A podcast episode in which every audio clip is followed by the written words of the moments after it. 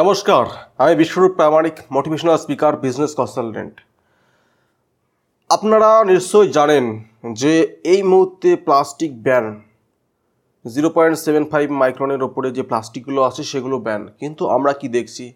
আমরা প্রায়শই বিভিন্ন বাজার মার্কেটে কিন্তু দেখতে পাচ্ছি এই খোলা, যে প্লাস্টিক সেগুলো কিন্তু বহাল তবিয়তে বেচা কেনা হচ্ছে। তো এই প্লাস্টিকের যে ব্যাড এফেক্ট, সাইড এফেক্ট, এগুলো কিন্তু আমাদের প্রতিনিয়ত জীবনকে ব্যতিব্যস্ত করে তুলেছে।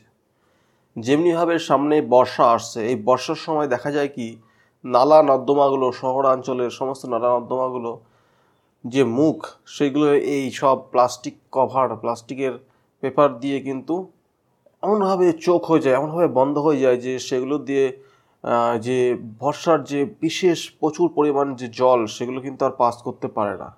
তার ফলে কি জলও সমস্যা দেখা দেয়। শহর এলাকার সমস্ত রাস্তাঘাট জলে ডুবে যায়।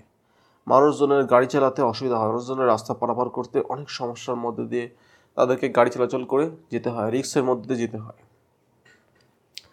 তো এই ধরনের আরও অনেক সমস্যা আছে, যেগুলো যেমন সমুদ্রে। সমুদ্রে এত পরিমাণ প্লাস্টিক মিশছে যে সমুদ্র সামুদ্রিক যেসব প্রাণী আছে, তারা প্লাস্টিককে খাবার হিসাবে খেয়ে নিচ্ছে।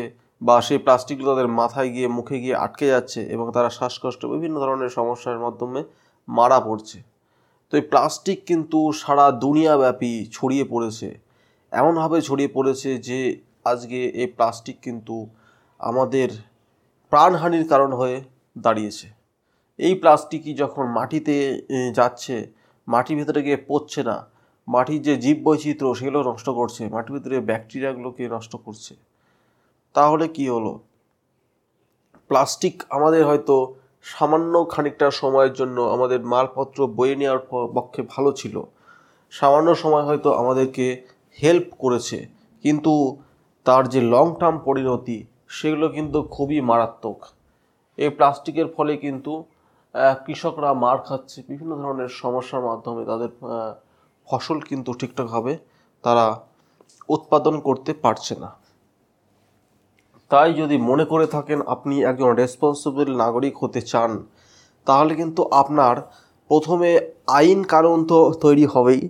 আইন কানুন মতো, মোতাবেক অবশ্যই চলতে হয় মানুষকে। কিন্তু আমরা একজন রেসপন্সিবল সিটিজেন হিসাবে, আমাদের প্রথম দায়িত্ব যে আমরাই প্রথমে প্লাস্টিক যে ব্যান হয়ে গেছে, সেই ব্যান প্লাস্টিকে ব্যবহার করা একদম বন্ধ করে দেব।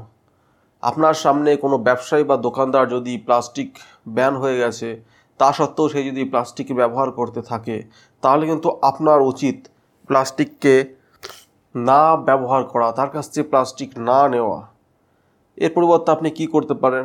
নিয়মিত যখন মার্কেটে যাচ্ছেন, মার্কেটে গিয়ে কিন্তু আপনি একটা কাপড়ের থলে বাড়িতে বানাতে পারেন বা কাপড়ের থলে মার্কেটে পাওয়া যায় অ্যাভেলেবেল কিনতে পারেন। জুট মানে পাটের তৈরি ব্যাগও কিন্তু আপনি কিনতে পারেন কিনে কিন্তু খুব সুন্দর সুন্দর পাটের ফ্যান্সি ডিজাইনার বিভিন্ন ধরনের ব্যাগ আছে যেগুলো কিন্তু আপনি কিনে ব্যবহার করতে পারেন। এবং সেই ব্যাগে কিন্তু আপনি আপনার মালটা নিতে পারেন। এতে কি হবে? এতে এক পলিউশন কমবে। সেকেন্ড আপনার ভিতরে কনফিডেন্স আসবে। আপনি কোনো দুর্নীতি, আপনি কোনো অন্যায় কাজ করছেন না বা বেআইনি কাজ করছেন না, এই যে আপনার ভিতরে কনফিডেন্স আসবে এই কনফিডেন্স কিন্তু আপনার জীবনটাকে একটা পজিটিভভাবে প্রভাবিত করবে। আপনাকে দেখে অনেকে কিন্তু শিখবে। আপনি যখন এই প্লাস্টিক মুক্ত চিন্তাভাবনার জন্য যখন আপনি এই ধরনের কাপড়ের ব্যাগ বা পাটির ব্যাগ ব্যবহার করবেন, তখন কিন্তু সেটা দেখে মানুষ যখন আকর্ষিত হবে, তখন তারাও কিন্তু এই ধরনের ব্যাগ ব্যবহার করা শুরু করবে। যার ফলে কি হবে? সামগ্রিকভাবে মানুষের মধ্যে চেতনা বাড়বে।